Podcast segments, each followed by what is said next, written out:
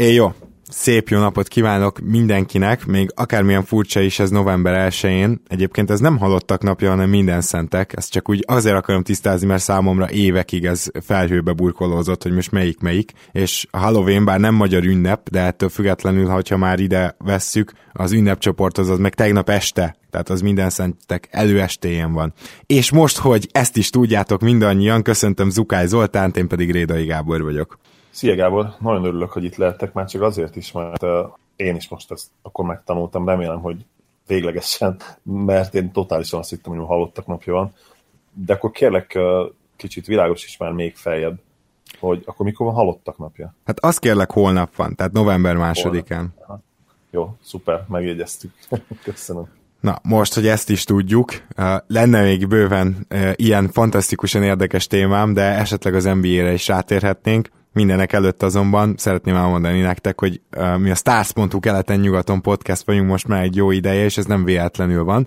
Ez azért van, mert a főszponzorunk a Stars.hu látott bennünk annyi fantáziát, hogy a névadó szponzorunk lett, és ez pedig azért történhetett így, mert ti nem voltatok restek, és elég gyakran kattintgattátok a stars.hu honlapját, néztétek az akcióikat, illetve gondolom a Facebook oldalos statisztikák is jók, bár arról még nem is beszéltem egyébként a stars.hu-s kapcsolattartónkkal. Na de, ami ennél is fontosabb, hogy bizony több olyan visszajelzés is érkezett, hogy tetszett nektek ez vagy az, a stars.hu internetes sztóriában, boltjában, és amikor valaki onnan rendelt, az remélhetőleg azt mondta, hogy a keleten-nyugatontól érkezett, ugyanis ezt meg tudjátok tenni, és ha ezt megteszitek, akkor ez feléjük is egy jelzés, hogy ez a podcast folyamatosan uh, biztosítja nekik azt a ismertségnövelést, ami miatt belénk fektették a bizalmat. És a mai témánk pedig uh, többféle lesz.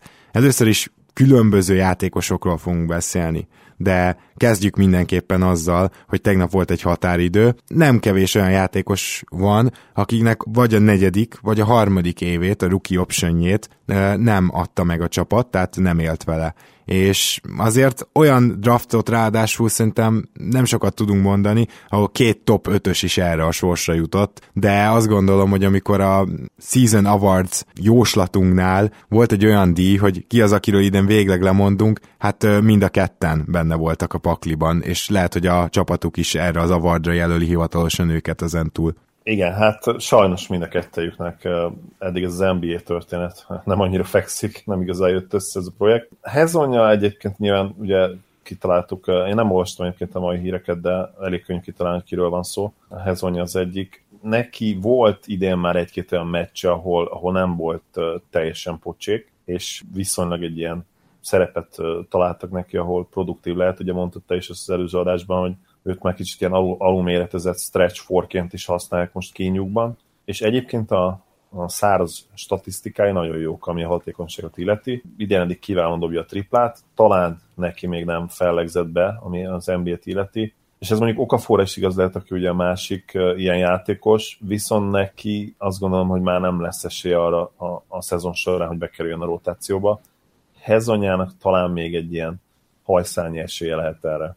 Így van, viszont hát pont ezért is értem meg azt, hogy Jogafort kivágták, illetve azért is, mert az az 5-6 millió az még jól fog jönni nagyon. Egyébként azt hiszem, hogy valamilyen úton módon a Covington hosszabbítás tárgyalásoknál is, de még más miatt, hiszen a Filinek tényleg rendkívüli helye lehet a sapka alatt, és hogyha élnek ezzel, ha például mondjuk Rediket nem hosszabbítják meg, adott esetben az is egy jó lépés lehet, hogy őt meghosszabbítják, de, de akkor könnyen lehet, hogy egy maxos szabad ügynököt is oda tudnak csábítani, és hát korábban beszéltünk már arról egy külön teljes podcast erejéig, hogy ez nem túl sok csapatra lesz jellemző ez a fajta hely. Ezért is megértem, azért is, amit mondtál, hogy, hogy nincs esélye bekerülni, de pont ezért nem értem meg Hezonja negyedik opcióját. Az se olcsó, én nem mondom, csak nem, nem tudom milyen célokkal megy neki a Magic majd a következő off-seasonnek, mert túl sok helyük nem lesz. Hát nem azt mondom, hogy egyáltalán nem lesz, de olyan impact játékost nem hiszem, hogy tudnak majd igazolni, és ez a 4 millió, amit Hezonja jelentett, ez hát nem azt mondom, hogy nem oszt vagy nem szoroz, de érdekes lesz megfigyelni, hogy ezek mentén akkor teljesen ki akarnak a költekezni a nyáron, mert hogy miért ne adhatnának még egy esélyt egy negyedik évet Hezonjának? Jó kérdés ez. De hát ők nyilván sokkal többet tudnak ilyen szempontból, mint mi, viszont ha nem is fake uh, Okafor trédekkel jöjjünk elő, de szerinted, hogyha Okafort, ahogy a hírek mondták, akár ki is vásárolja a Fili, akkor, tehát már ebben az évben sem hagyják ketyegni, akkor vajon hova kerülhet? Mert azért van egy pár olyan hely, ahol szerintem egészen jól mutatna. Pont ezt akartam kérdezni tőled, Gábor, hogy a, hogy a kivágták, az mennyire volt nálad elszólás, mert ugye én se, ugye mondtam, hogy nem olvastam ezt a hírt konkrétan, de ha őt ténylegesen kivágták volna már most a csapatból, akkor azért ez biztos eljutott volna hozzám. Igen, Viszont tehát nem vágták ki, de ugye erről szólnak a hírek, hogy a, a, arról tárgyalnak, hogy kivásárolják. Nagyon érdekes ez. Ha őt kivásárolják, akkor nyilván azért sok csapat még érdeklődne utána, de ezek szerint cserében nem tudják elképzelni már, hogy hogy ő egy olyan trade chip legyen, aki értéket képvisel, itt a mai. Dangdonban egy nagyon érdekes dolog hangzott el. Azt hiszem a Dangdonban, de hallottam egy másik podcastet is, úgyhogy a kettő közül az egyikben. A lényeg, hogy ugye nagyon furcsán vennék ki magát az, hogyha semmiért adnák el Okafort, vagy, vagy még egy második köröst adnának. Már csak egyszerűen azért, mert egy olyan szurkoló, aki mondjuk nincs annyira benne az NBA meg a CBA mindennapos dolgaiban, csak azt látná, hogy egy harmadik körös pick ennyire nem jött be, és aztán még mondjuk a Filinek kellett egy második köröst adni mellé, hogy, hogy elpasszolja. És nem akarják ezt Colangeloék megkockáztatni, hogy így a saját renoméjukat rombolják, hanem sokkal jobban néz ki az, hogy kivásárolják. Nem tudom egyébként, hogy miért nézne ez ki jobban, számomra fura ez, tehát ha, ha kivásárolod, akkor ugyanúgy leírod, és beismered a saját kudarcodat gyakorlatilag, így meg legalább egy minimális értéket kapsz érte, és ha kapsz egy második köröset, mit tudom én, van egy ilyen 0,001 százalék esélyet, hogy mondjuk kihúzod vele a következő kicsot. Miért ne próbálnák meg akármilyen eszetté alakítani, váltani ezt a, ezt a dolgot? Ha már így jött össze. Tehát számomra ez fura. Hát gyanítom, a... ez lehet mögötte, hogy nincs igazán érdeklődő, vagy ha van, akkor még a Filinek kéne adnia. Mondom, ez csak a, szintén csak teória. De ha kivásárolják, igen. akkor szerinted a Boston olyan rámehet-e, mert ez már rögtön felismerült ma a különböző fórumokon, mégpedig azért is, mert ugye a Boston most igazolhat egy játékost Gordon Hayward kiesése miatt, vagy okán. Számomra meglepő lenne, megmondom miért ő mentalitásban és játékban is egyébként annyira messze van attól, amire a Celticsnek szüksége van, és bár Jani, ugye admin pajtás kollégánk írta pont a cseten, hogy szerinte Stevens még akár belőle is NBA játékos tudna csinálni, mint olyan NBA játékost, aki, aki mentálisan erős és, és küzd és hajt, én ebben nem vagyok biztos. És egyébként abban sem vagyok biztos, hogy, hogy ő beleillene a celtics még akkor is, vagy még akkor se, hogyha jelen például valóban nincs túl sok low post scoring csapatban. Viszont ez nem sem kell már szerintem a mai NBA-be, tehát a Warriors, hogyha tud 73 meccset nyerni egy low post scoring játékos nélkül, és elit védekezést csinálni, akkor, akkor nem tudom, hogy miért lenne bárkinek szüksége ma még klasszikus centerekre. Hát, hm, jó, ezzel szerintem átesel a, a ló másik oldalára, csak az a kérdés, hogy melyik seggel, mert ugye, hogy is van, tehát egy seggel szoktunk két lovat megülni. Na mindegy, a lényeg, hogy én azt gondolom, hogy a Warriors az, hogy nagyon sikeres, az, amit már korábban is beszéltünk, az is kell, hogy ahhoz a rendszerhez passzoljanak azok a játékosok. Ez nem jelenti azt, hogy csak ez a rendszer lesz sikeres a következő években, és nem jelenti azt sem, hogy csak ilyen típusú játékosokkal lehet bajnokságot nyerni. Nyilván így persze, de ugyanakkor meg felvetődik a kérdés, hogy Okafor van azon a szinten, hogy, hogy minőségi különbséget jelentsen valamelyik csapatnak, és szerintem a válasz erre egyértelműen az, hogy nincs. Igen, mert alapból ugye ezt mert mi is többször beszéltük, hogy kizárólag olyan szerepkörben képzelhető el Okafor játszatása, és nem is nagyon hiszem, hogy ez változni fog, mint Greg Monroe tehát gyakorlatilag ez a padról jövő scoring center, és nem állítom, hogy nem lenne olyan csapat, aki megpróbálkozhatna egy ilyen játékossal. Biztos, hogy lennének csapatok, a kérdés itt inkább az is, én hajlanék a negatív válaszra, hogy bárki hasznot tudná húzni belőle, és szerintem a válasz az, hogy nem. Tehát biztos, hogy mondjuk mindig hisznek benne, mert miért ne hinnének benne, hiszen az NBA-ben megtanultuk azt, hogy a magas pikkeknek ugye örökké van potenciál bennük a magas pikkekben, és minden edző, vagy minden második edző azt gondolja magáról, hogy majd ő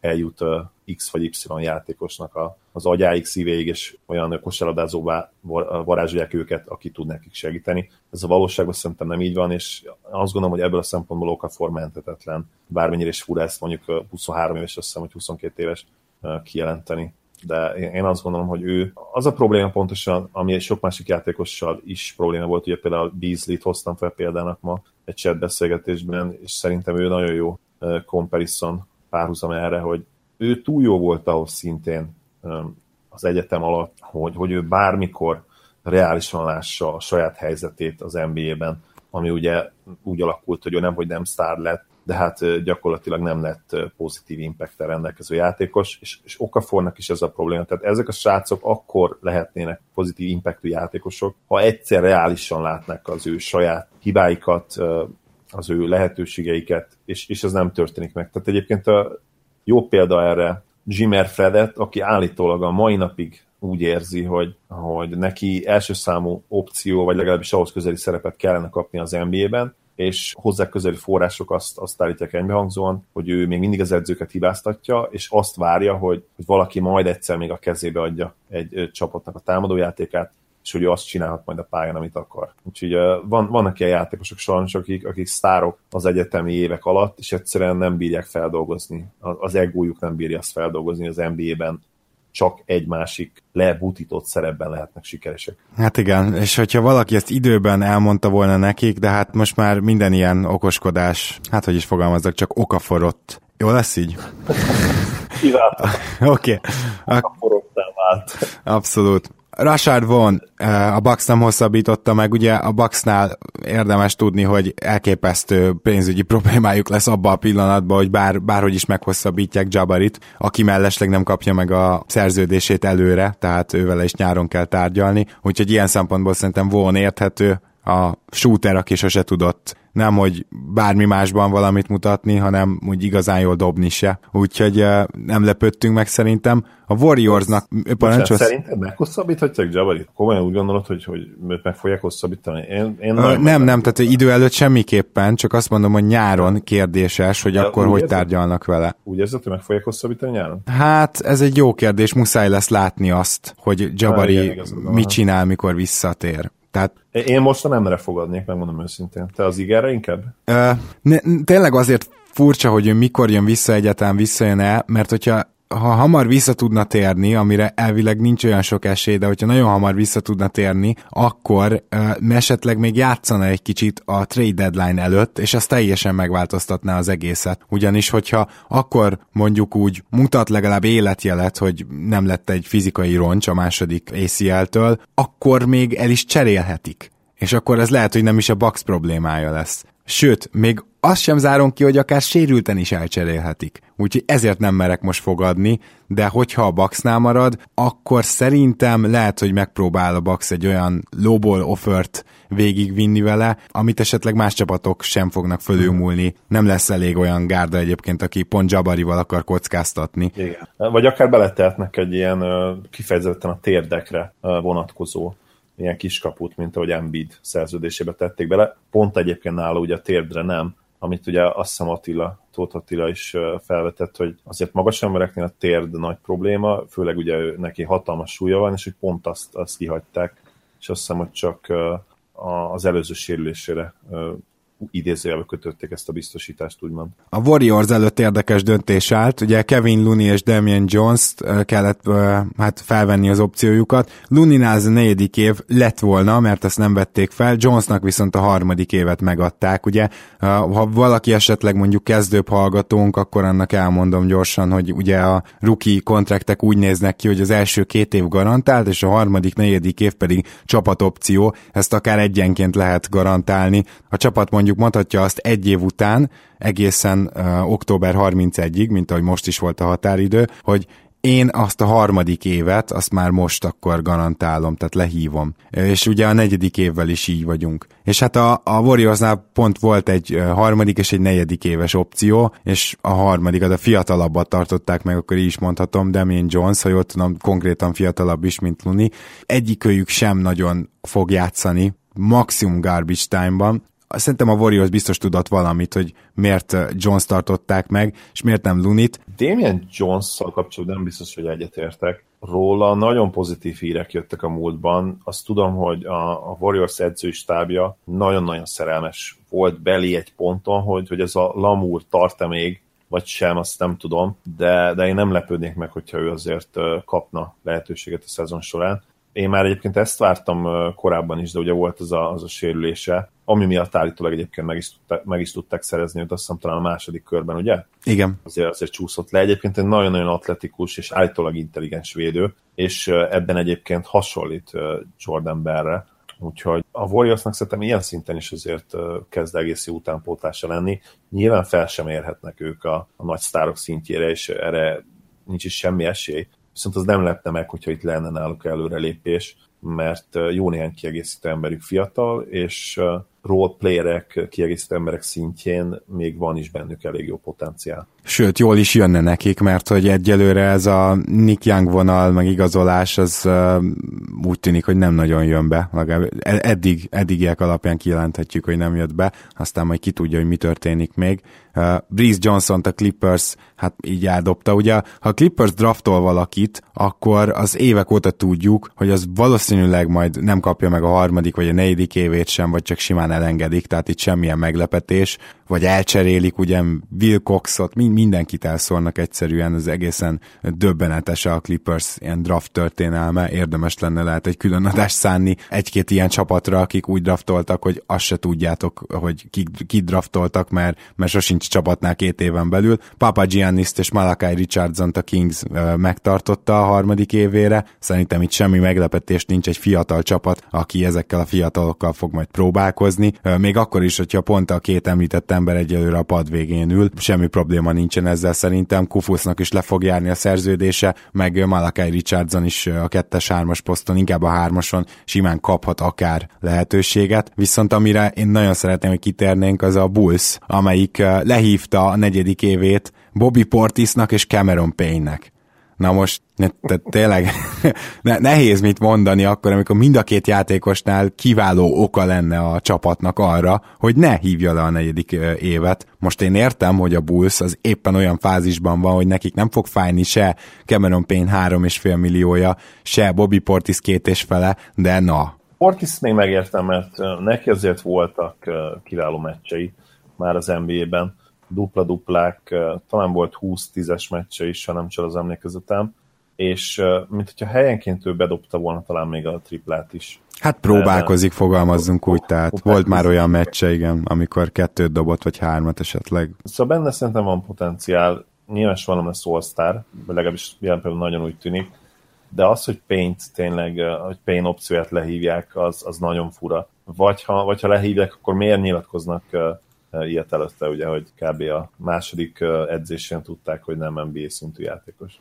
Igen, és egyébként azóta is sérült. Tehát, hogy semmilyen olyan okot nem látok, amiért ennek a játékosnak le kellett volna hívni az opcióját. Hát mindegy, ezt majd e, a Bulls drukkerek szerintem kikesergik úgyis magukat. Viszont mi akkor térjünk rá a mai ilyen szerintem érdekes témánkra, de majd ti eldöntitek, mert hogy az érdekes az itt kult szó, mert számodra és számomra különleges játékos teljesítményeket vizsgálunk. Mind a ketten hoztunk három pozitív irányba kiemelkedő játékost, három negatív irányba kiemelkedő játékost. Itt igazából főleg az elvárásokhoz képest, vagy mondjuk a tavalyi évükhöz képest, és az volt a kis szempontunk, hogy a, ezek a játékosok vagy csapatot váltottak a nyáron, vagy új szerződést kaptak, vagy ugye mind vagy a kettő. Tehát kombináció. Így van, így van, így van. Ez a három játszik, olyan játékosokat akartunk vizsgálni, akik váltottak, és megnézni, hogy hogy kezdtek. És bevallom őszintén, hogy sokkal-sokkal nehezebb volt három jó teljesítményt találnom, tehát aki, akire azt mondtam, hogy na igen, ő új szerződést kapott, vagy csapatot váltott, és lássuk, milyen jól teljesít. Mármint főleg igazi fejlődést észrevenni. Sokkal könnyebb volt olyan játékosokat elővenni, akikre ez rossz hatással volt. Most itt az első pár meccsen. És azt gondolom, ez magától is értetődik, hiszen mindig be kell illeszkedni egy új csapatba. Uh, Zoli, melyikkel kezdjük? Good or bad? Szerintem bármelyikre kezdhetjük, mind a kettő jó válasz lesz. Mielőtt belekezdünk, van egy vallomásom, hogy én most egy, egy, egy kicsit eminens voltam, és lehet, hogy meg is kéne mérne, mérne a hőmérsékletemet, hogy nem vagyok el lázas, mert ugye általában ezt elárulhatjuk, de szerintem a néző hallgatóink is tudják már ezt, hogy, hogy te szoktál nagyon jól felkészülni ezekből a listákból, és általában vannak tartalék neveid is. Megmondom őszintén, hogy én most az előzetes 3-3-mal szemben többet gyűjtöttem ki. Valami azt súgja, hogy hogy neked is vannak tartsiban játékosok, de ha mégsem, akkor most egyszer legalább kijelentetjük, hogy most, most én készültem fel egy kicsit jobban. Szerintem kijelentetjük, mert nekem csak egy tartsi játékosom van. Én bele is vágnék, és az első olyan játékos, akit megvizsgálnánk, azt ki kell ugye találnod.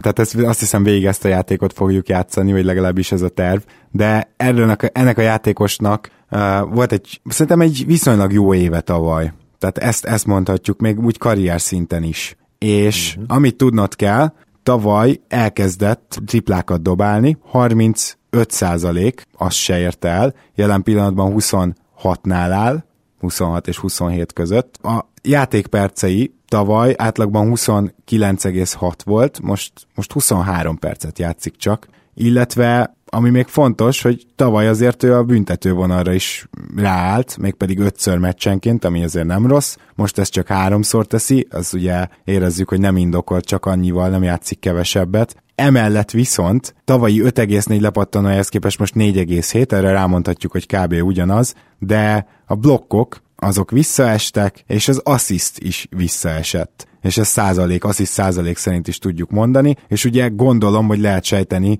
azokból a százalékokból, amit mondtam, hogy a true shootingja is meredeken lecsökkent, jelenleg 11,7 pontot átlagol. Szerinted kiről van szó, csak így a statisztikák alapján? Egy, egy, egyet már elrejtettem egy ilyen bombát, hogy ugye tavaly kezdett úgy igazán triplát dobni. Ja, tudom, tudom, igen, akkor szerintem Avery Bradley lesz. Nem. Nem nem, nem, nem lesz, és nagyon vicces, hogy pont ő, ő jöhet egyáltalán itt szóba, jól mutatja ennek a játékosnak a egyébként különleges mi volt, tehát centerről van szó. Azt is elárulom, hogy nem új szerződést kapott, hanem csapatot váltott még egy kis segítség, mondjuk az államot mond, hogy melyik csapat, ha több csapat is van benne, és akkor... Van, lesz. van több csapat benne, de inkább azt mondanám neked, hogy nem eligazolt, hanem csere útján váltott csapatot. Az igaz, hogy annyira nem vagyok ezekben a kitalálós játékokban, hogy lehet, hogy én fogok itt főleg szenvedni. Nem baj, akkor... mondok további segítséget. Mondtam, hogy tavaly kezdett el triplázni. Ja, jó, megvan persze, jól esett, hülye vagyok, igen. Brook Lopezről Így van, van így van, Brook Lopezről, aki jelen pillanatban nagyon úgy néz ki, és egyébként a plusz-minus statisztikák szerint is, hogy az, hogy csak 23 percet játszik a Lakersben, az egyelőre előny a Lakersnek, ugyanis jobbak, amikor Brook Lopez nincsen pályán. Tehát wow. maradjunk annyiban, hogy ő egyelőre milyen alul teljesít. Az kétségtelen, hogy ugye ő neki, az még a Netsben pályán volt, a usage százaléka azért szép magasan volt ez egy dolog, tehát most az, az is lejjebb ment, de ez nem jelenti azt feltétlenül, hogy a százalékainak ennyire rossznak kellene lennie. Mondhatjuk, hogy csak egy idén elején elkapott shooting slump, csak ez nála azért problémás, mert védekezése az ugye olyan, amilyen, ezt tudjuk, gyakorlatilag csak blokkolni tud, mint egy pózna, hogyha beállítod a gyűrű köré alá, és valahogy kiküszöbölöd a védő három másodpercet, de, de minden másban ugye pályán tartatatlan, úgyhogy amikor ő nem dob jól, az problémás lesz a Lakersnek idén. Bizonyám, és a tavaly után én, ha más nem is, azt mindenképp vártam tőle, hogy floor spacerként egy, egy olyan Lakers kezdőben, ahol azért a minőségi shooting az még mindig hiányzik, tudjon hozzátenni a játékhoz, és ball érkezésével ugye ez, ez még inkább felerősödött ez a, ez a kényszer, vagy inkább ez a, a kívánalom a játéka felé. Nem fog úgy néz ki ez, ez ilyen szinten megtörténni, pedig szükség lenne rá, mert mert Lonzo ugye hát ebben nem jeleskedik eddig az NBA-ben, és annak ellenére, hogy, hogy ugye beszéltünk róla sokszor az egyetemen kiváló triplázó volt, itt, itt nem várjuk azt, hogy ez, ez hamarosan meg fog változni az NBA-ben. Igen, legalábbis még évek kellenek. Na hát akkor arra biztatlak, hogy te is egy negatív meglepetést próbálj meg behozni, aztán megpróbálom kitalálni. Rendben. Mondjuk azt, hogy tavaly hát a karrierjének addigi legjobb szezonját hozta hatékonyságban ez a játékos, ennyi segítséget így előre, és idén 15 pontot, 5 lepattanót és 3 asszisztot átlagol. Galinári. Igen, gyorsan kitáltad. Nem, ez azért volt, tehát hogy tudtam róla pont, hogy a leghatékonyabb szezonja volt tavaly, és amikor meghallottam, hogy azért pattanót meg asszisztot is átlagol, az csak ő lehet. Igen, hát hogy is mondjam, Gáló eddig idén hát erősen ke- ketchupot nyom a szószba, és olajat rak a tészta főzővizébe, hogy így fogalmazzak. nem aggódnék annyira, akkor nem, ha ő egészséges, mert ha, ha kiderül, hogy a, ez a forma egy kisebb sérülés miatt van, hát az nagyon nagy baj lenne, viszont sajnos nem is lenne annyira meglepő ennek ellenére azért döbbenetes lenne, hogyha ezt a 37%-ot a mezőnyből és 24%-ot triplába és 47%-os TS nem, nem tudná jelentősen javítani a következő hetekben. Neki voltak már nagyon gyenge hónapjai az NBA-ben, nem a liga egyik legkonzisztensebb játékosa, sem ami ugye az egészséget, sem pedig ami a teljesítményt illeti. Hát össze kell kapnia magát, mert eddig ez, ez borzasztó. Még úgy is, hogyha egyébként védekezésben az elvártnál és a vártnál egy picivel talán jobb, és ezért is annyira jó eddig a Clippers védekezése, ebbe ő is azért egy kicsi részt beletesz, még ha nyilván nem is annyit, mint Jordan, vagy mondjuk Beverly. Hát igen, ezért a Clippers védekezésével kapcsolatban árulkodó volt a Warriors elleni mérkőzés, azt gondolom, hogy azért őket is meg lehet szórni. Nyilván a Warriors meg bárkit meg tud szórni, tehát egy ilyen oldala is van a dolognak, de ahogy mondtuk, hát nem, nem azt várjuk azért, hogy ilyen liga top 5-be legyenek majd a szezon végén, és ez, ez a mérkőzés is megmutatta. Ú, egyébként az elmúlt pár napból nagyon sok mérkőzésről tudnék beszélni, de most visszafogom magam. Menjünk akkor egy pozitív példával jövök neked. Ez a játékos idén mindössze 30%-kal dobja a triplát, ez nem jellemző rá, tehát ez itt megállapodhatunk, hogy csak egy shooting slumpról van szó ilyen szempontból, ugyanis karrier szinten is 38%-os tripla dobó, tavaly meg 42%-kal dobott. Én azt gondolom, hogy ezt kevesen tudják róla. Ezen kívül viszont a field goal százaléka, tehát a mezőny százaléka az 49-ről 57-re javult. Ez pedig ugye nem jelent más, mint hogy elképesztően jó középtávolizik és fejez be a gyűrű alatt jelen pillanatban. Ezen kívül ami még vele kapcsolatban szerintem fontos, hogy 86%-os büntetőző volt már tavaly is, eddig 90%-kal dobja, tehát hogyha véletlenül elkezdené szórni a triplákat, akkor nem akarok itt 50-40-90-et emlegetni, de lehet, hogy esélyes lenne erre, és szerintem az utolsó olyan játékos, akinél ilyenre gondolnánk. Be tudod tájolni nagyjából milyen poszton lehet? Lehetne akár center is, mert Towns eszembe jutott, hogy ő nagyon közel van most azt hiszem 90%-os büntetőzésben, viszont ő, ő egészen jól dobja idén is azért a triplát, ha jól emlékszem, ilyen 38% környékén. De ugye ő nem felel meg a kritériumainknak. Uh, így, van, így van meg, hogy nem is felel meg a kritériumainknak, jól mondod. Akkor segítek, hogy ez érdekes, hogy már tippeltél azt hiszem egyszer kettes játékost a centernél, centernél első példámnál.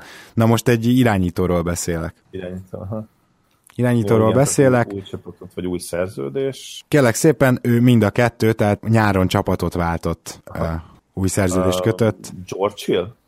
Nem, nem George Hillről van szó. Hát Ricky nyilván nem lehet, bár egyébként kiváló büntetőző. 90 Hát mondjuk Rikinek a 50, mennyit mondtam, még 57 százalékos mezőny százalék, az szerintem ilyen wet dream.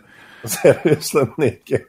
Rikinek 40, pont a minap írtam, hogy 43 százalék idén, 35% triplából, és ugye büntetőzés az egész jó 90% környékén. Neki ez olyan, mint hogyha a Curry lenyomnak kb. egy 55-50-95-ös szezont. Na egyébként mondom, hogy ez az irányító milyen assziszt átlaggal rendelkezik, mert szerintem ez is így ér, nagyon érdekes. Először is karrier szinten 4,9 asszisztot ad ki, szerintem ez nem rossz, nem jó, viszont ugye voltak olyan évei, amikor kevesebbet játszott, volt, amikor többet, ezek mindig befolyásolták. De tavaly 4,6 asszisztot osztott ki meccsenként, és idén pedig 7,1-et, ami egy óriási növekedés megint csak. 29 percet átlagolt tavaly, most 30-at átlagol.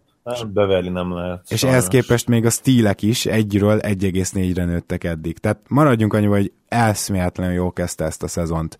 Szabad a gazda. Oké, okay, még azért nem szabad, játszott Dallasban is. Mavsnél is játszott, jó. Nelson nyilván nem lehet, Felton nem létezik.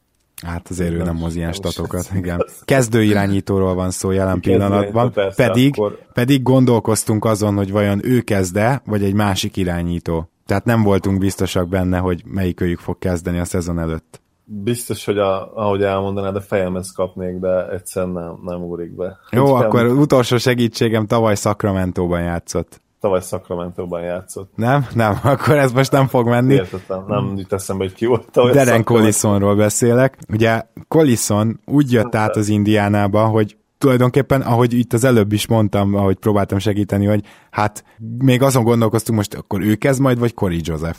És hát ehhez képest kezdett, és még azzal együtt is, hogy 30 százalékos a triplája jelenleg, 58 százalékos a TS százaléka, és mondtam, hogy ő biztosan jobban fogja dobni a triplát. Tehát, hogyha ő a triplát is elkezdi dobni, és emellé 7,1 asszisztot oszt ki, egyébként 12,7 pontot szerez így, most jelenleg, akkor ez egy bomba biznisz lehet az Indiánának. Ő ugye nyilván nem fog ilyen űrstatisztikákat hozni olyan szempontból, hogy sok pontot átlagol, vagy hogy nem is tudom, nagyon sokat dob rá, sokszor jutna el esetleg a büntetőig, az se lesz jellemző, de amíg ilyen hatékonyan tudja csinálni, amit csinál, és mellé 7 asszisztot oszt ki, ami nyilván az új futós Indiánának is köszönhető, szemben a tavalyi félpályást játszó Sacramento-val, akkor azért ez egy jó üzletnek bizonyulhat. Bizony, és most nézem, hogy azért este, az esti mérkőzés annyira nem sikerült neki. A Kings ellen ugye 0 per 4 a mezőnyből. Ennek ellenére ugye plusz 19 -e volt, ez, ez a Pacers kezdő, ez nagyon megtalált valamit. És hát igen, ugye ez ilyen brain fart volt most nálam, ezért ezt illet volna kitalálni. Ahogy mondtam, fejemhez is kaptam, miután mondtad remélem, hogy, hogy lesz nálad is ilyen, bár hát valami azt fogja, hogy, hogy nem, sajnos. Hát azért elképzelhető. Remény, remény, Na, tegyél egy próbát akkor egy olyan játékossal, aki nálad pozitív impactív volt, akkor gondolom Kaliszont például nem írtad fel ezek közé. Nem, viszont az a baj is nálam, hogy én azért próbáltam olyan neveket, vagy legalábbis így megnézve, a listát, azért inkább azokra a játékosok koncentráltam, akik, akiknek megvan az a státusz és nagy nevek az NBA-ben. Megnézem az egy olyat, aki, aki talán nem de akkor most uh, picit csinyán bán, bánok majd a... Á, de nem, szerintem őt is automatikusan ki fogod találni már az átlagairól, úgyhogy akkor mondom is, 19 pontot átlagol az úriember, 8 lepattanót, 2 asszisztot, és 3 stilt uh, bedob a közösbe, 66%-os TS-sel dolgozik. Hát a több játékos is eszembe jutott. Griffin ennél biztosan több, hát a 100% hogy Griffin ennél több pontot szerez, és szerintem Igen. pattanót is. Pattanót nem feltétlenül egyébként, azt hiszem 8,5, tehát ha felkerekítjük, akkor Griffin jelen például 9 pattanót szed, mondjuk úgy. Nem sokkal többet, de valamivel igen. Hm, akkor kis segítség. Kis segítség, ez jól jönne. Én, én kedvelem ezt a játékost eléggé. És hát, nem azt mondom, hogy az egyik veszőparipám, de, de azért sűrűn szoktam emlegetni. Hány százalékos TS-t mondtál? 66 százalékos Hát akkor az lehet, hogy képi? Nem, nem lehet képi. Szeretném, hogy ki lenne, de még, még neki picit kell ezen dolgozni. Aha, de két assziszt miatt Jokic sem lehet, mert hogy biztosan többet átlagol. Jó, valami posztot mondja azért.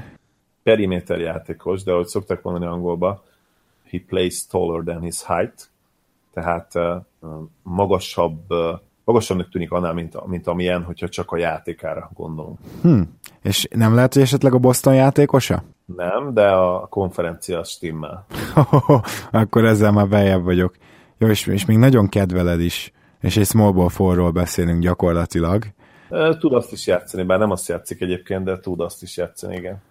Igen. Kizárt, hogy, a, kizárt, hogy az Indiánában van, ugye? Nem feltétlenül lenne kizárt, de, de nem ott van, igen. Nem, nem ott van. Uh, és én szoktam hasonlítani egy sztárjátékoshoz, uh, mégis segíteni. Ó, szóval Otto Porterről beszélünk. Ah, Így van, igen. Köszi, ez, ez, már, ez már lejtette nálam a tantuszt. Gyorsan hozzáteszem, hogy Porternél ez a három stíl, ez tulajdonképpen egy ilyen, tehát tavaly is így elég jó volt stílekben, de tulajdonképpen azért ez egy ilyen anomáliának számított, az, igen, az, igen. Az, már, az már sok, tehát hogy erre nem gondoltam így hirtelen, hogy ő, de hát nyilván a szezon elején benne van a pakliban, és hát Porterről szerintem, hogyha beszélünk, akkor azt említsük meg, hogy azért a Washington nem rajtolt rosszul, körülbelül azt a teljesítményt hozzák, vagy akkörül, amire számítottunk mind a ketten, és hogyha mondjuk ezt a sort így tudja tartani Porter, akkor azt mondhatjuk, hogy már fejlődött nem? Tehát, hogy ugye ez nagy kritériuma volt annak, hogy, hogy majd megítéljük a szerződését. Nem is tudom, hogy akkor de facto kimondtunk-e valamit, de fontos ahhoz, hogy ezt a maxot megszolgálja, hogy minden évben tovább fejlődjön, és azért ő eddig is baromi jól dobott, de a 66%-os TS meg a 3 stíl az, az elit azok nagyon kemény statok, igen. És akkor ugye mondjuk ki konkrétan 19-8-2-3 az átlag, ami nagyon-nagyon érdekes nála, hogy 0,7 labda eladása van meccsenként, én, én tényleg egyre inkább úgy érzem, hogy, hogy Otto az, aki miatt ideig, óráig így dobnám az én hét magas fehér európai játékosaimat is. De remélem azért rám nem lenne igaz ez a once you go black, you never go back mondás. Bár ugye giannis már ez megtörtént, hogy ő is belopta magát a szívembe, úgyhogy emiatt sem kell aggódni.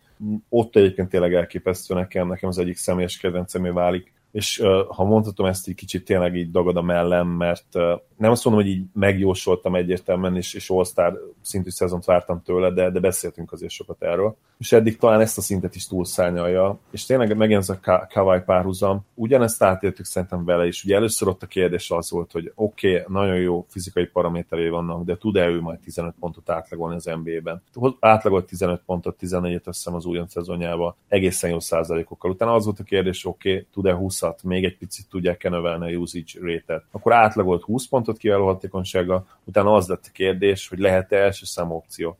És erre is megkaptuk tavaly a választ, gyakorlatilag Kawai legit első számú superstar opció, és az idei szezon után lehet majd Porternél is akár ez a kérdés, és én azt gondolom, hogy ez nem feltétlenül túlzás, mert ezek, ezek a statok túlmennek azért már egy All-Star szinten. Ugye a 18-19 pont pontszerzésben általában, hogy az All-Star kategória, viszont ő azért 8 lepattanót mellé tesz, védekezésben is elit teljesítményt tud nyújtani, és olyan szinten hatékonyan dobja a pontjait, szerzi a pontjait, hogy egészen hihetetlen, és ugye ez kawai is igaz volt, viszont az, az érdekesít, hogy fel kell vetni azt a kérdést, hogy vajon Vol mellett végbe mehet-e ez az evolúció majd, mert ebben nem vagyok biztos. Jó kérdés. Én nem is kísérlek meg most válaszolni rá, hanem akkor mondanék neked egy újabb negatív meglepetést. Aki vagy csapatot váltott, vagy új szerződést kapott, vagy mind a kettő, és róla azt kell tudnod, hogy van egy ilyen mitosz vele kapcsolatban, hogy viszonylag jól triplázik. Ez azért nem annyira igaz rá, hogyha a karrierjét végignézed. Minden esetre tavaly is csak 31%-kal dobott, és idén is 31%-kal dob eddig. Ez rendben is van, Ugye 34 percet játszott tavaly, most csak 31,7-et, ez is nagyjából hasonló. A mezőny százaléka az viszont 48-ról 45-re esett vissza, a büntetője is egy kicsit visszaesett, 77-ről 70-re, azért ezek nem olyan vészes visszaesések, viszont például lepattanóban meg még egy picit jobban is teljesít. Miért gondolom mégis azt, hogy azért ez egy visszaesős szezon? Azért, legalábbis eddig, mert ő passzolgatott rendesen, még pedig 3,7 asszisztot osztott ki, ami annyit segítek, hogy a posztján elég jónak számít. Ez most csak 1,9. Ezen kívül egy elég jó labdalopó játékos volt, 1,3 stíllel, és azért ő 1,8-1,7-eket is produkált korábban a karrierjében számos alkalommal. Most 0,6 stíl fűződik a nevéhez, és volt neki 1,7 blokkja is két évvel ezelőtt, most csak 0,9. Nem egyértelmű visszaesés, de hogyha azt is megnézed, hogy mondjuk visszaestek egy picit a pontszerzési lehetőségei, és ehhez képest 18 ról 14 pontra visszaugrott, és azért mondjuk úgy, hogy olyan státuszú játékosról beszélünk, akitől inkább a 18 pontot azért elvárja a, csapat, akkor talán kitalálod, hogy kiről van szó. Hú, hát biztos, hogy több segítségre lesz majd szükségem. Na, az, talán a legnagyobb segítség az, hogy vele kapcsolatban nem voltam biztos, hogy a negatív példák közé tudnánk-e betenni, mert két része van ennek a dolognak. Az egyik mindig az, hogy a játékos statisztikái hogy módosulnak, és ez őnála azért valamiféle visszaesés egyértelműen látszik. De a másik, hogy a csapatára milyen hatással van, és úgy gondolom, hogy bizonyos fokon érzékelteti a pozitív hatásait a csapat, az új csapatánál, és akkor ezzel azt is elárultam, hogy csapatot váltott további segítséget is adok. Nem tudom, hány hallgató találta itt már ki közben, de nem is mondom, hogy maradjon csöndben, nyugodtan mondja ki, az Zoli úgyse hallja, de az biztos, hogy ez a játékos, ez egy olyan valaki, aki mondhatjuk, hogy az egyik legnagyobb név volt, amelyik csapatot váltott ezen a nyáron. És még kiegészíteném azzal, hogy nem csak, hogy a csapatot váltott, hanem eligazolt. Várjál, uh, ne segíts, uh, ki fogom találni. Amit mondtál asszisztál, hogy... Hogy 1,9-re esett vissza 3,7 asszisztja, ami tehát rá nem jellemző, ő mindig is jól passzolt, vagy legalábbis az elmúlt években jellemzően ah. jól passzolt. Annyit segítsük, periméter játékos vagy, vagy magas ember? Négyes poszton játszik. Négyes poszton játszik, jól passzol, csapatot váltott, de akkor ez csak Paul Millsap lehet, ugye? Bizony, bizony. Ez csak Paul Millsap lehet, és ő az, aki egyelőre a Denverben azért érzékelteti azt, hogy valaki odajött, aki tud védekezni, mert a Denver, véde, Denver védekezése sokkal jobban néz ki, mint tavaly. Ezzel együtt viszont az, hogy például ő sem teljesít támadásban és támadó számokban olyan jól, azt ugyanúgy érzi szerintem a Denver. Nem akarom rákenni egy személyben, például Jokic is szarul kezdte a szezont, és arról ne is beszéljünk, hogy Murray, Moody gyakorlatilag felváltva talán az egyikük elkapja a fonalat. Gary Harris gyakorlatilag az egyetlen biztos pont, aki a szezon eleje óta folyamatosan ledobja a csillagokat is az égről, de de ugye vannak problémák a Nuggetsnél, minden esetre az sem segít, hogy Millsap jelentősen visszaesett például asszisztban, illetve mezőny százalékban, és amikor a büntető százalékát mondtam, hogy az visszaesett, azt is kellett volna mondanom, hogy kevesebbszer is ér oda a vonalra, pedig ugye ő ötször is dobott tavaly átlagban meccsenként. Támadásban hát nagyon hurka-gyurka, amit eddig csinál. A védekezéshez valamit hozzátett, ezt, ezt teljesen egyértelműen mondta te is, hogy ő volt az a, az a plusz pozitív faktor, ami miatt úgy nézett ki az első meccseiken, hogy jobb lett a védekezés. Azóta ott is azért elég inkonzisztensek lettek. Egyértelműen döcög még ez a, ez a Nuggets, én sokkal többet vártam tőlük, megmondom őszintén. Annyi mondjuk pozitívum van, hogy hát jó kics finoman szóval is felébredt, és azért lehozott két-három Monster meccset az első kettő hát, pocsék után.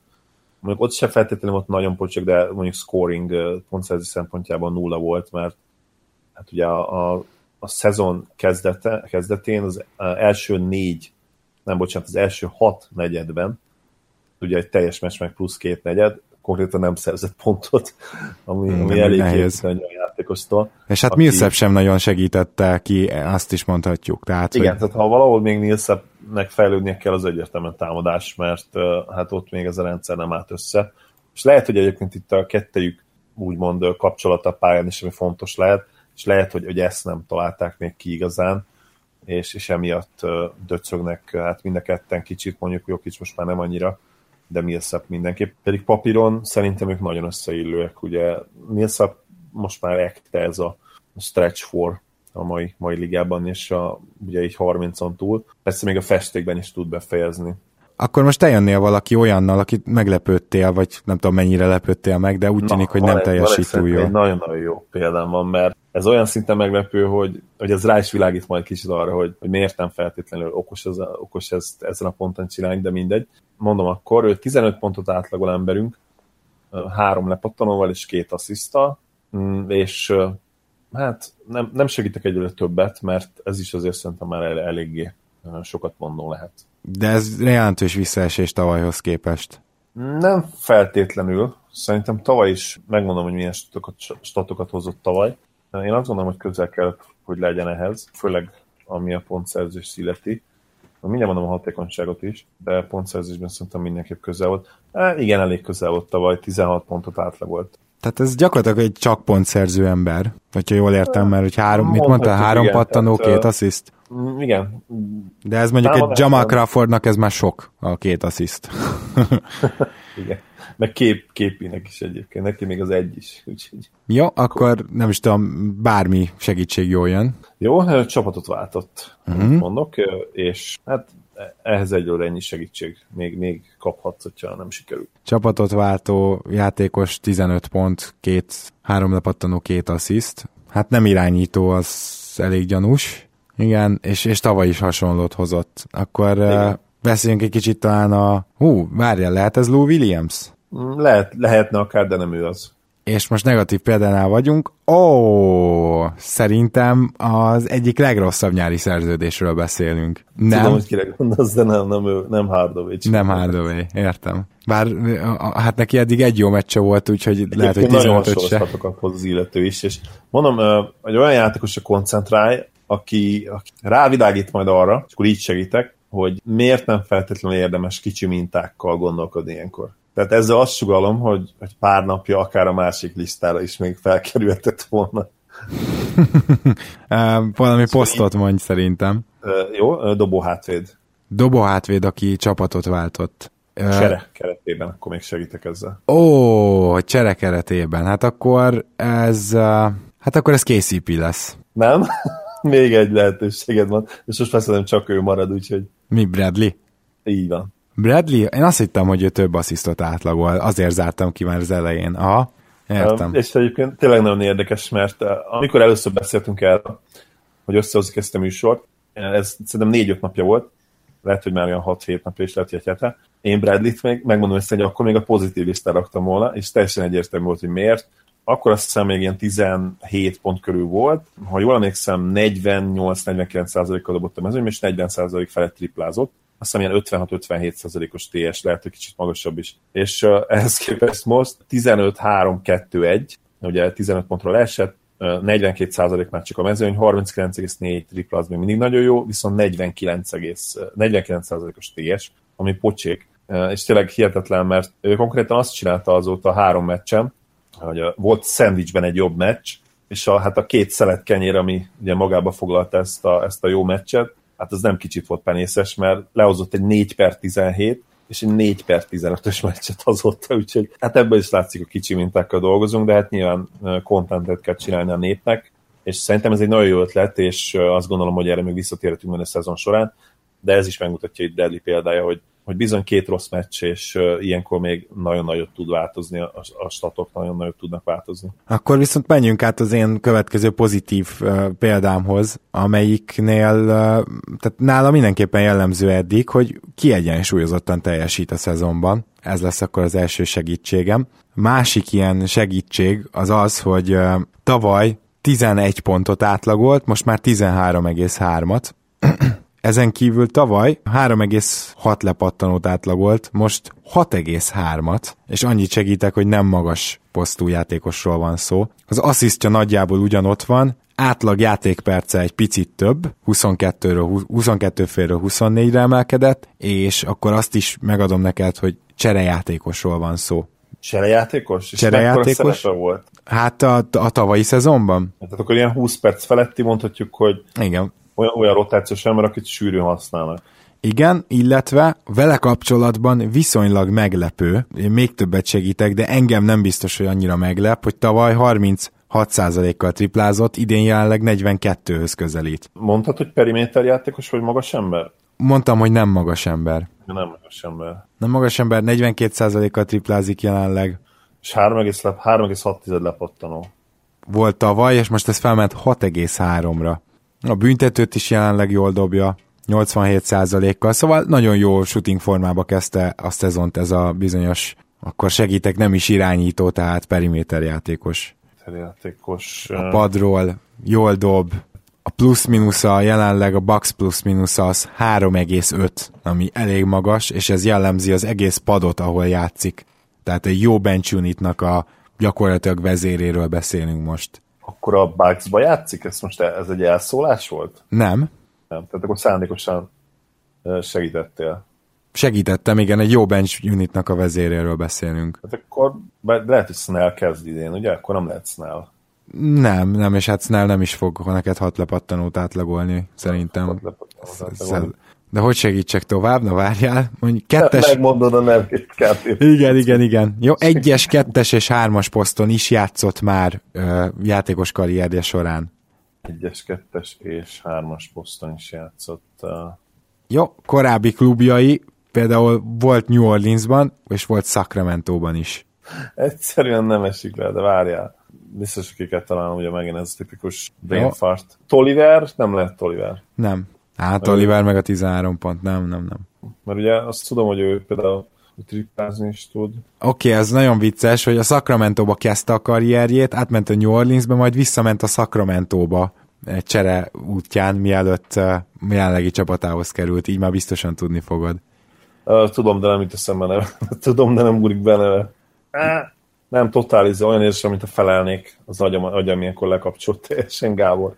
Oké, okay, akkor elmondom neked, hogy uh, Tyreek Evansről beszélgetünk. Ja, azért tényleg Evans, persze, hülye vagyok. Na most, most már tényleg mindent végig soroltam vele kapcsolatban, csak fel akarjuk hívni a figyelmeteket arra, vagy legalábbis én akkor fel akarom, hogy mennyire jól játszik Tyreek Evans a Grizzlies padjával együtt, és a Grizzlies egyébként már nem egy meccsen ez megmentette, mert a jó kezdés után Gazolnak is volt két gazosabb meccse, és Kánlinak pedig hát eléggé para van, mert hogy most vannak olyan hírek, hogy megint fáj a bal lesz -e, ami neki már korábban is fájt, illetve egészen szörnyű meccseket hoz le most már egy ideje folyamatban. Tényleg kész csoda, hogy a Grizzlies így áll, és hát nem csak, hogy kész csoda, hanem Tyreek Evansnek és Chandler Parsonsnak köszönhető. Egyébként mind a két játékos úgy dobálja a triplákat, mintha a darts vb lenne.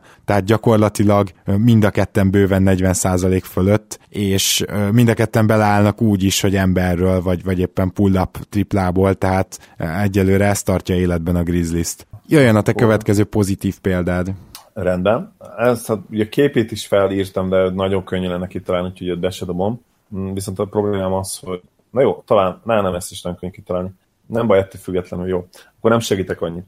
Ez a játékos most 19 pontot átlagol, akkor egyelőre csak ennyit tárolok el. Uh, idén egy nagyon picit, vagy lehet, hogy még többet, visszavett kicsit a usage rate és halad abba az irányba, amelyről nem nagyon tudtuk volna elképzelni, hogy valaha megtörténhet. De most Carmelo mégis... Anthony? Oké, okay, akkor mond tovább. De abban az irányba halad, amiről nem tudtuk volna nagyon elképzelni, hogy ez megtörténhet. Egyébként ez Anthony-re is sokkal igaz lehetne, de nem ő. Akkor így hmm. egyelőre ennyit segítek. A csapatot sem találtam el? De a csapatot eltaláltad, úgyhogy akkor innentől ezzel nem lesz nehéz.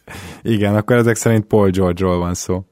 nem, viszont akkor a, a harmadik muskétás Hát ez az a uh, probléma, hogy Westbrook csak uh, ugyan megkapta a hosszabbítását, de az csak jövőre lép életbe, tehát hogy ő nem igazán volt benne a kategóriában, azért nem gondoltam rá. Azért nem. Hát aláírni aláírta, csak még ugye még, még nem indult el a szerződés. De jó, ja. igen, mindegy, ettől függetlenül bevettem. Ugye csak aláírt az új szerződését, de valóban ugye az még nem ketyeg. De ha már így, ha már így uh, kitaláltad, vagy ugye hát kitaláltad volna legalábbis, hogyha egyértelmű ez a kritérián. Tényleg kicsit beszéljünk róla, mert én azt gondolom, hogy ha, ha valaki felé jövünk egy kis mea kulpával idén, akkor azt szerintem ő. Mert tényleg egyre közelebb kerül, én úgy érzem, ahhoz a játékoshoz, akit annyi éven át szerettünk volna látni. És itt most nem elsősorban a, a lecsökkent pontátlagára gondolok, hát erősen visszaesett, hogy 30 fölött volt tavaly, ha jól emlékszem, és ugye most 19 pontot átlagolt csak.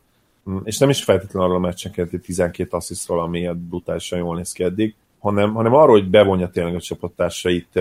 Itt viszont egy kritika is azért felé, hogy ezt azért mert tavaly is megtette volna, mert most látjuk azért, hogy, hogy bizony Oladipo és Szabonis azért hát nem, lett, nem lettek volna rossz kiegészítő emberek, hogyha kicsit többet használják őket. Oladipot még valamennyire bevonta, de Szabonis nem. Jó, ott persze értető, tehát hogy nyilván az Donovan is múlt, az egy újoncot nem fog uh, nyilván annyira hát promotálni ugye a játékban, és neki a szüksége volt arra, hogy megkapja ezeket a dobás lehetőséget, amiket most a pacers megkap.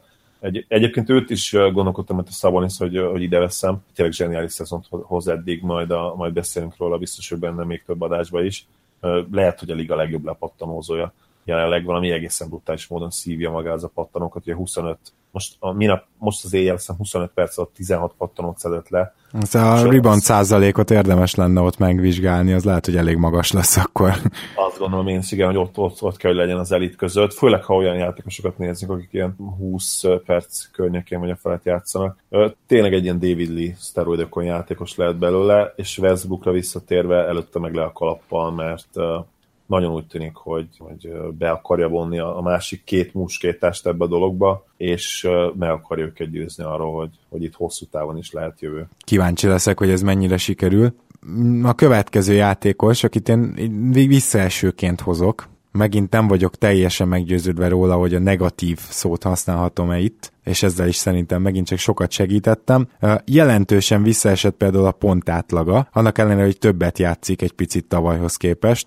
Egy perccel többet játszik, a, a 37 perc helyett 38-at játszik, viszont 23,9-ről 16,2-re esett vissza a pont átlaga, és már ez elég kell, hogy legyen, hogy kitalált, hogy kiről beszélek. Mennyit hát pontot átlagot tavaly? 20... 24-et gyakorlatilag, és 16-ot átlagol most. És 37 percet játszott tavaly, és most 38,2-t átlagol. Jimmy Butler. Így van, ez Jimmy Butler, aki nem egyszerűen csak azért esett vissza, mert a usage rendkívül lecsökkent, tehát ez magától értetődik, ugye? Nyilván bekerült egy olyan minnesota ahol több olyan támadó játékos van, aki az ő szintjét karcolgatja, de Kat esetében szerintem Carl Anthony Towns esetében talán már mondhatjuk is, hogy simán Jimmy Butler szintjén van. Nehéz persze összehasonlítani két más poszton játszó játékost. Minden esetre azt kimondhatjuk, hogy jelen pillanatban a field goal százaléka egy olyan olyan 40 45,5-ről 44-re, tehát nagyon picit visszaesett. A tripla százaléka, ami sose volt azért igazán a kenyere, az is mondjuk 37-ről most 33-ra, tehát pici visszaesések, plusz sokkal az kevesebb kísérlet. Az a 4 százalék az nagyon-nagyon sok. Mi, miben? A triplában? A triplánál ott nagyon sok, igen. Igen, ott, ott jelen, jelen pillanatban akkor visszaesésnek mondhatjuk. Sokkal kevesebbszer ér oda, ami óriási különbség a büntető vonalra. Ugye 9-szer dobott átlagban tavaly, most 4,2-szer. Uh, igen, az. Ugye itt jött be az a képbe, hogy, hogy azért azért hát lefoglalja bizony a festéket, és, és nehéz, nehéz ott be, mellette beférni. Még akkor is, hogyha ugye Towns egyébként azért szeret kilépni is. Abban biztos vagyok egyébként, hogy Jimmy Butler igaz, hogy csere útján került oda, de azért amikor oda került, akkor már tudta, hogy azért mit vállal. Tehát nyilván nem a Minnesota írta alá a szerződését, ez tény, de szerintem nem biztos, hogy ő feltétlenül hisztizni fog. Főleg azért is mondom ezt, mert azt szerintem látjuk, hogy amikor ő játszik, akkor a Minnesota tud védekezni, amikor ő nem játszik, akkor egyáltalán nem. Tehát ez, ez egy annyira fontos része ezzel ő a csapatnak, hogy én azt gondolom, hogyha a Minnesota bejut a rájátszásba, akkor a, ezeknek a statbeli visszaeséseknek ellenére is az igazi MVP-jük könnyen lehet, hogy Jimmy Butler lesz. Egyetértek maximálisan ezzel, főleg azért, mert Towns tényleg annyira borzasztó védő, hogy azt nehéz szavakkal leírni. Tényleg Kenter és Okafor kategória. Ők hárman megosztoznak ezen a címen a centerek között, és egészen hihetetlen egyébként. És most azt osztom olyan véleményeket is egyébként, hogy Towns támadásban is egy nem biztos, hogy amit csinál, az feltétlenül annyira magas impactű dolog, ami fura lehet egyébként, mert ugye egészen őrítő hatékonyságot csinálja.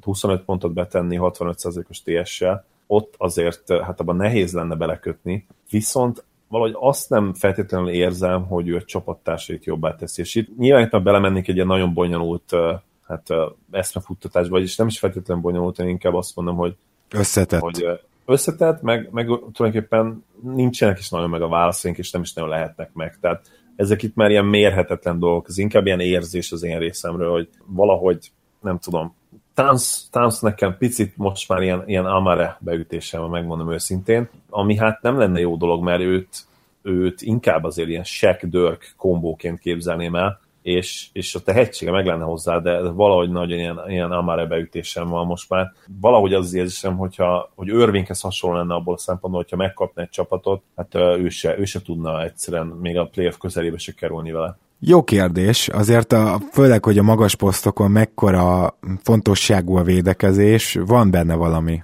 amit mondasz. Akkor nézzük, te jössz azt hiszem még pedig egy szintén egy negatívval, ugye? Igen, van még negatív emberként bőven. Ugye mi a kilőttük, őt én is felírtam egyébként, hozzáteszem. És nálad is ilyen éppen, hogy negatív? Vagy szóval, hogy érted, talán nem volt olyan Igen, nagy visszaesés. Hát ne, volt, nem volt annyira egyértelmű, Igen. mondjuk a másik, mint egy másik játékos a listán. Ugye Gáló az hát nagyon adta magát, én kedvelem, de hát amit eddig ide csinál, az támadásban borzasztó. Jó, és akkor mondom ezt a játékos, lehet, hogy őt is azért viszonylag kitalál. Három periméter játékost is felírtam egyébként, a, aki mind a három nagyon-nagyon hasonló statokat hoz. A mostani delikvensünk, akit szeretném, hogy kitalálj, 13 pontot átlagol eddig idén, három lepottanóval és három asszisztal, 42%-kal dob a mezőnyből, 39%-kal triplából, és 54%-os TS-re elég ez ami bár nem feltétlenül borzasztó, de neki azért jelentős visszaesés. Hűha, és uh, nagyon kevés asszisztot mondtál, és kevés uh, kevés hát pattanót. Igen, azért segítek, nem irányítóról beszélünk, hmm. de ahhoz azért már nem feltétlenül annyira rossz, mm-hmm. ez három assziszt, de nem, er, nem erről híres valóban. Sőt, egyébként lehet, hogy neki három assziszt még pozitív is, úgyhogy így, így gondolkodj. Értem, tehát lehet, hogy három assziszt neki még pozitív is, viszont 39%-kal triplázik, és ennek ellenére nagyon gyenge a mezőnyből. Így van, tehát ebből nyilván kitaláljuk, hogy a büntető vonalra szökő évente ér oda. Igen.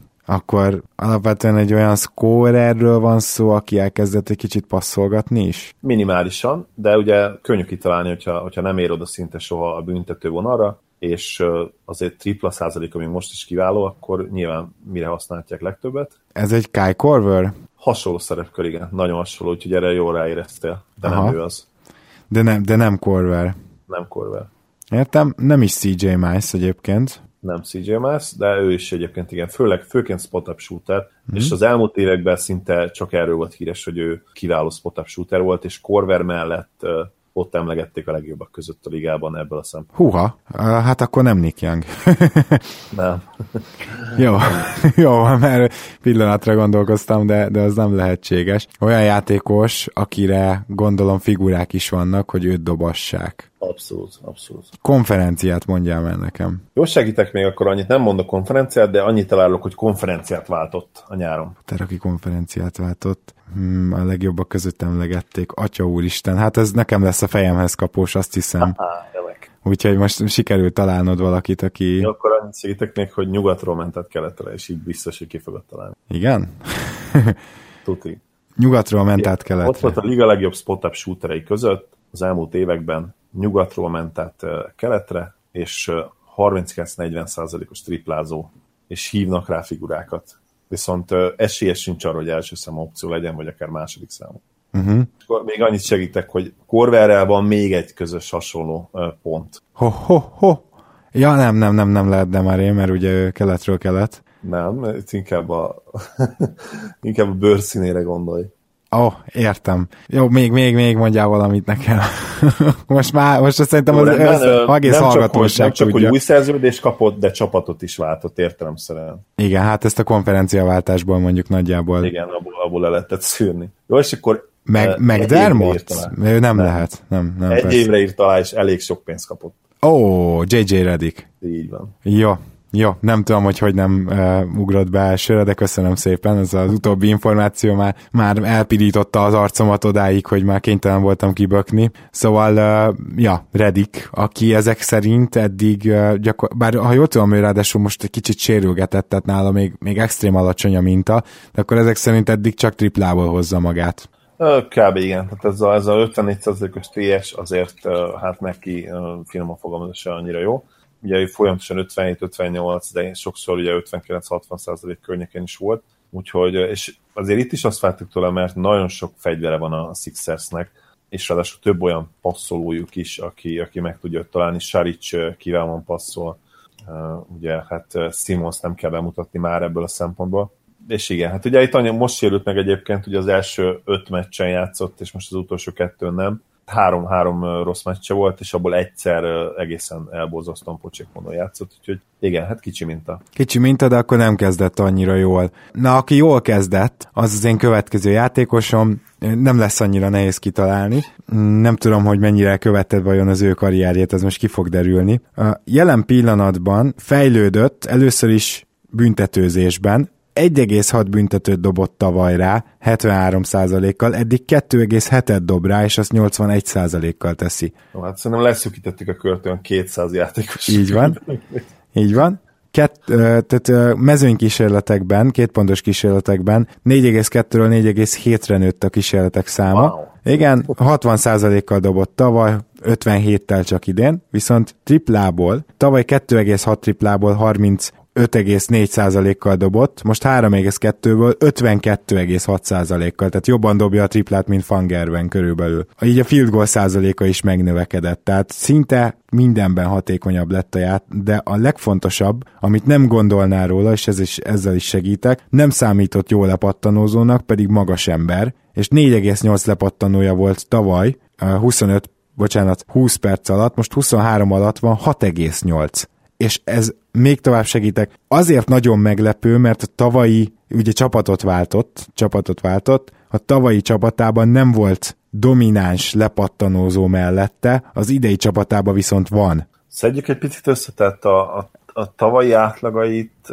picit szedjük össze. Jó, tehát ugye... Hát, hogy tavaly, igen, pontot talán még nem is említettem, 9 pontot átlagolt, ma idén 12 felett. Itt a tripla dobása tavaly 35% volt, most 52, illetve a büntetőt is jobban dobja, és gyakrabban, tehát több triplát dob rá, és több büntetőt dob rá, és kettővel nőtt a lepattanó száma, annak ellenére, hogy most van mellette dominánsabb magas ember. Lepattanózásban domináns magas ember van mellette, és tavaly nem volt. Csak, és akkor tud triplázni, és ugye kifejezetten jól triplázik. Igen, ez is nagyon érdekes, hogy őróla elterjedt az, hogy milyen jó triplázó, de az eddigi szezonjai, a mostanit kivéve, csak egyszer mutatták azt, hogy jó triplázó. Jó, lehet, hogy ez már túl sok segítség, de 35, 35, 40 és 35 százalékkal triplázott. Tehát az ötödik évében van a játékos most. Ötödik évben van a játékos. Tavaly 10 pont alatt átlagolt.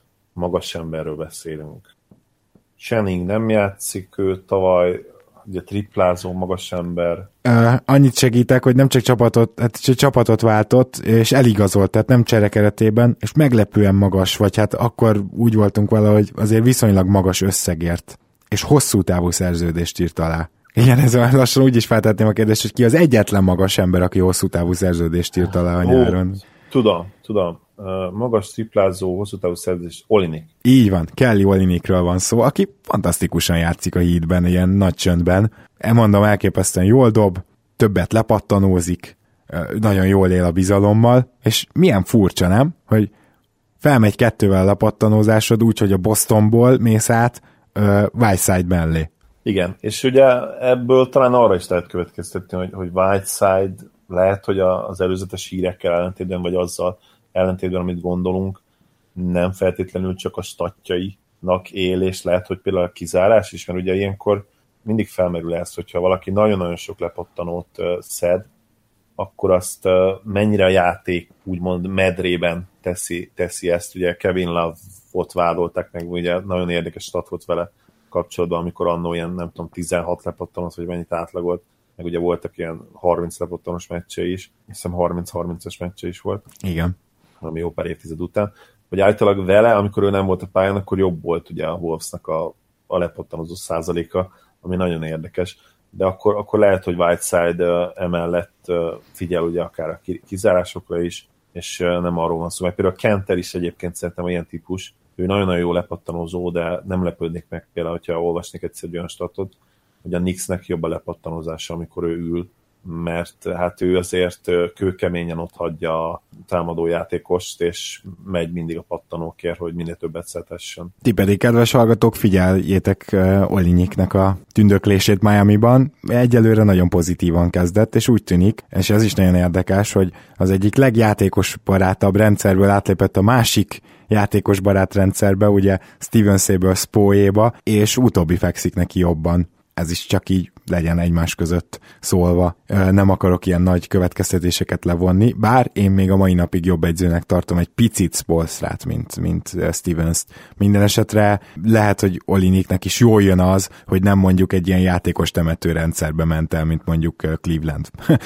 Igen, az, az biztos, hogy Spolstra is és, és Stevens is lényegesen jobb edző, mint Lou.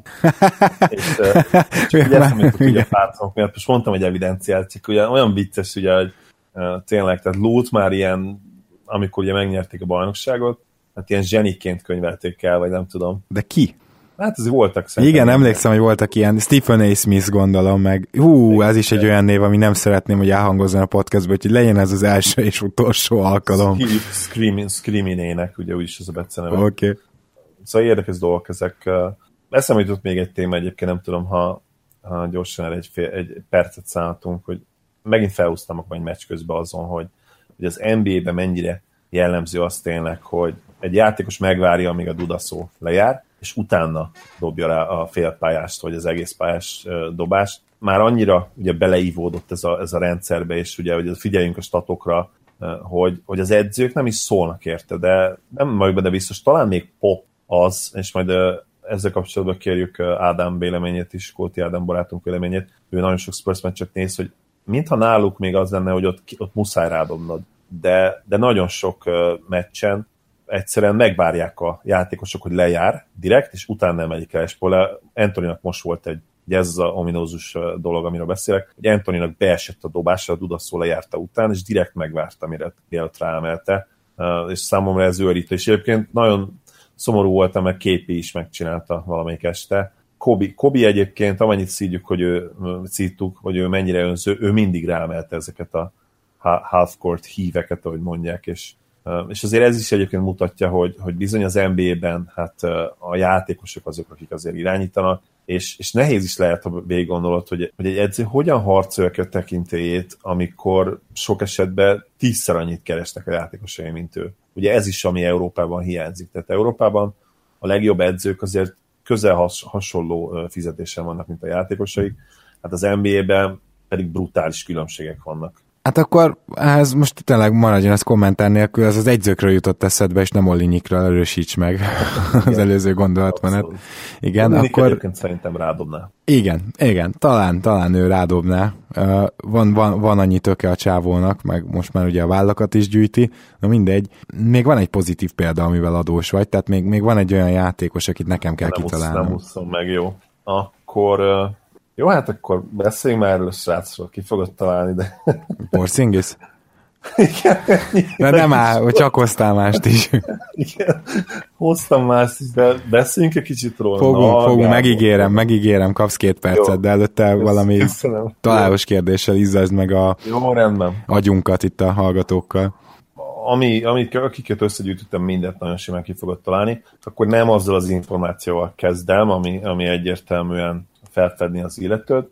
Jó, idén elkezdett barátunk erőteljesen triplázni, és ezzel csatlakozott azon magas emberekhez, akik hirtelen, ha nem is a semmiből, de egy, egy elég éles váltással, hát elég jelentősen megemelve a tripla kísérleteik számát, elkezdtek bizony a downtown belvárosból is operálni.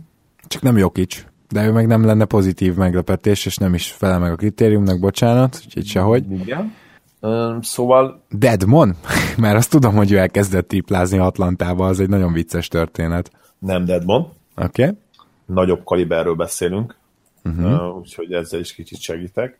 És én nagyon remélem, hogy ő ténylegesen jó a kritériumainkhoz, de én azt hiszem, hogy igen. Mert hogy új, új szerződést kapott, és szerintem ő, akkor ezzel már nagyon sokat segítek, ő, ő szerintem korlátozás nélkül, tehát korlát, korlátlan, hogy szoktuk mondani, korlátlan szabadügynek volt akkor Griffin? Hát igen, ugye így már sajnos túl könnyen Igen, igen, igen, de nem is ez, hanem az is nagyon érdekes, hogy ezek szerint idén jelentősen megnövelte a tripla a vállalási arányát, mert ugye azért már az elmúlt két évben is előfordult, hogy rádobta. Bizonyám, ugye tavaly 1,9 kísérletet átlagolt, idén mit tippesz, hányszor emeli rá átlagban? Hát akkor legalább három fél. Még tehetsz rá bőven. Azt a mindenit, mi mondjuk 5,2?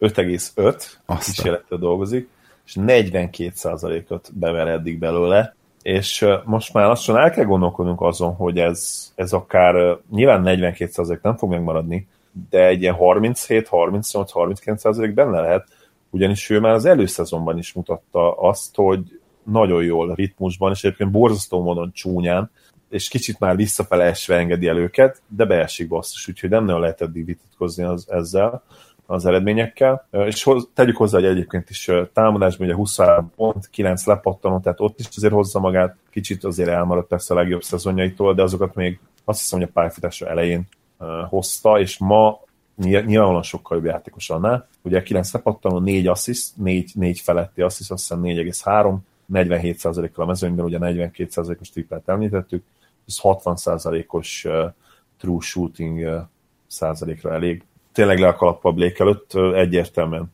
franchise játékos, hogyha ez még kérdés lett volna. Talán már nem kellett volna egyébként a kérdés, hogy mert ő sokszor bizonyította, hogy képes a hátára venni a csapatot, és nem csak azért, mert egyébként nem kicsit kis sportol gyerek, hanem mert nála tényleg megvannak azok a, azok a finom kosárlabda készségek, ami, ami ma az NBA-ben ahhoz kell, hogy valaki franchise játékos legyen. A labda kezelése, passzjátéka, scoring hatékonysága, mind elit gyakorlatilag a posztjához és most már szerintem védekezésben sem érheti annyira szó ház elejét.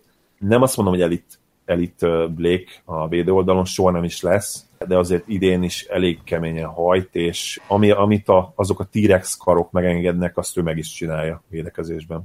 Igen.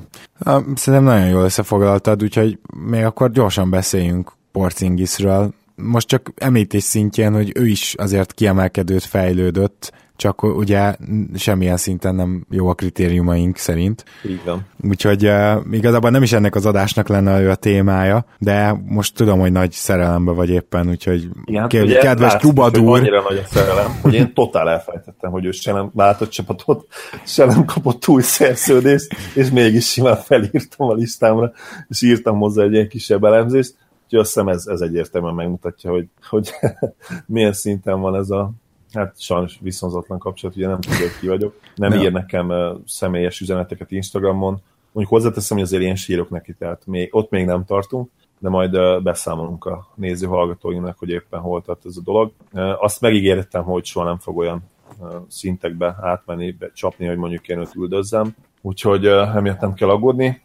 De akkor tényleg kicsit említsük meg, ami nagyon-nagyon fontos nála, hogy mentálisan is és fizikailag is egyértelműen előre lépett. A 29-8-1-2-t átlagol, az, az egy assziszt, az, az kicsit ilyen uh, oda ajándékoztuk neki 0,7 egyébként. Ha még jelen pillanatban kritizálható képi játék, akkor egyértelműen ez a szempont, hogy most még nagyon-nagyon agresszív, és akkor nem, akarok, nem akarom azt mondani, hogy önző, mert tulajdonképpen, ha nézitek a meccseket, akkor láthatjátok, hogy uh, úgymond a flow, ahogy szokták mondani, tehát hogy a támadás ritmusán belül dobja el ezeket a helyzeteket, nem nagyon erőlteti, sokat dob, viszont nincsen erőltetett dobása, tehát itt amire gondolni kell, hogyha ő megkapja a labdát és felméri a terepet, ugye egyrészt szinte akárkit át tud dobni, ezért nagyon-nagyon sok dobás számára jó dobás, viszont nem csinálja ugye azt, hogy ilyen flick-flakokba bele akar menni, hanem a legegyszerűbb, számára a legegyszerűbb, persze nyilván nem egyszerű, de neki hatékony és működő fegyvereihez nyúl, és, és nagyon hatékony ebből. Ugye most 57%-os TS-e van, egy pocsék meccse volt eddig a Celtics elleni, ha azt kivennénk ugye a hat meccséből, a másik öt meccsen mindegyike 30 pont felett volt, és tényleg, nagyon, tényleg látszik a nyári kőkemény munka eredménye. Aki, aki követi képi instáját, minden nap felrakott a nyáron valami edzővideót, folyamatosan dolgozott, akármerre utaztak, tényleg két repülőút között is sokszor lement az edzőterembe, és ami nagyon fontos volt nála, hogy kifejlesztett olyan mid-post játékot, aminek az alapja nyilván ott voltak nála készségek szintjén, ugye a ball handling, a jumper már meg voltak hozzá, viszont a mentalitás, tehát az, hogy adjátok ide a labdát, és megoldom, ezt hiányzott belőle, és a fizikai erő. És itt most elsősorban a törzsizomzat stabilitására gondolok, ami, ami egyértelműen hibázott tavaly. Most már ez is megvan, és ez lehetővé tette számára azt, hogy amikor, akkor is, amikor lögdösik őt testtel, ne veszítse el az egyensúlyát, és ritmusban, fizikai kontakt után is hatékonyan tudja átdobni a védőjét, és ebben nagyon hasonlít jelen pillanatban Dörkre, egyre inkább hasonlít rá, hogy főleg a mid postból operál, és most már egy, úgymond egy ilyen inside-out játéka van, míg tavaly ugye ez az outside-inside volt, tehát a hármas labdája volt az, ami segítette az ő inside játékát, most pedig fordítva van az inside játékával alapozza meg általában a meccsek elején azt, hogy ugye meglegyen a ritmus, és, és amikor utána kiebb lép második negyedben, második félidőben, és akkor dobja rá triplákat. Most az este, ugye a Nuggets ellen, ahol Jokic is kiválóan játszott, az nekem ugye felért egy Kánoánnal egyrészt az a meccs, ott is ezt tudta hozni, úgyhogy érdemes tényleg figyelni ebből a szempontból. Egy, egy pozitív, illetve a, ugye a védekezését is még említsük meg, kiválóan védekezik, tényleg nem csak dobásblokkolásban jó, de a védőit is egészen jól, vagy bocsánat, a támadókat is egészen jól tudja követni. Nagyon érdekes, és megmondom őszintén, hogy kicsit féltem, és kíváncsi vagyok, hogy ez a, ez a magas usage rate, ez fenntartható-e, és ez a, ez a 29-30 pont szerintem egyértelműen nem, és az visszafogás nagyon 25 pont környékére, de, de, de kíváncsi vagyok. Azt hiszem, ez nem tudok mit hozzáfűzni. Elég alapos volt, úgyhogy ez egyetlen egy dolog, ami hátra van, hogy elköszönjünk a mai napra. Köszönjük a Lakiai Rádiónak és a kezdő.hu hírportálnak a közreműködést a podcastben, és nem tudom, hogy ezen a héten jelentkezünk-e még, de ha nem, akkor legkésőbb jövő hétfőn, Úgyhogy addig is nagyon szépen köszönöm Zoli, hogy itt voltál, és nektek is, hogy hallgattok minket. Én köszönöm a lehetőséget, Gábor, örülök, hogy itt lettem, és a, azt meg különösen köszönöm, hogy engedtél kicsit Porzingisről áradozni, úgyhogy remélem, hogy megtartod majd ezen jó szokásodat a következő hónapokban is, és hogy lesz miről áradozni továbbra is. Ez egy előrehozott karácsony volt, Zoli, ne reménykedj, sziasztok, szia! Sziasztok, szia Gábor! Ha más podcastekre is kíváncsi vagy, hallgassd meg a Béton műsor ajánlóját. El tudod képzelni, hogy a podcastet, amit éppen most hallgattál, fél év múlva már a mesterséges intelligencia generálja? Mi sem. De ha érdekel, eljötte már a gépek lázadása. Hallgass bele az Embertelen podcastbe. Orsós Lajos vagyok, a műsor házigazdája. Egyelőre még élőben. Egyelőre. Fedezzük fel együtt, hogyan ismerkedik, randizik, mesél és vitatkozik Betty és Péter, két teljesen mesterséges intelligencia. Lajos, a podcast címét mond még egyszer, Léci. Oké. Okay. Embertelen podcast. Ez a műsor a Béton közösség tagja.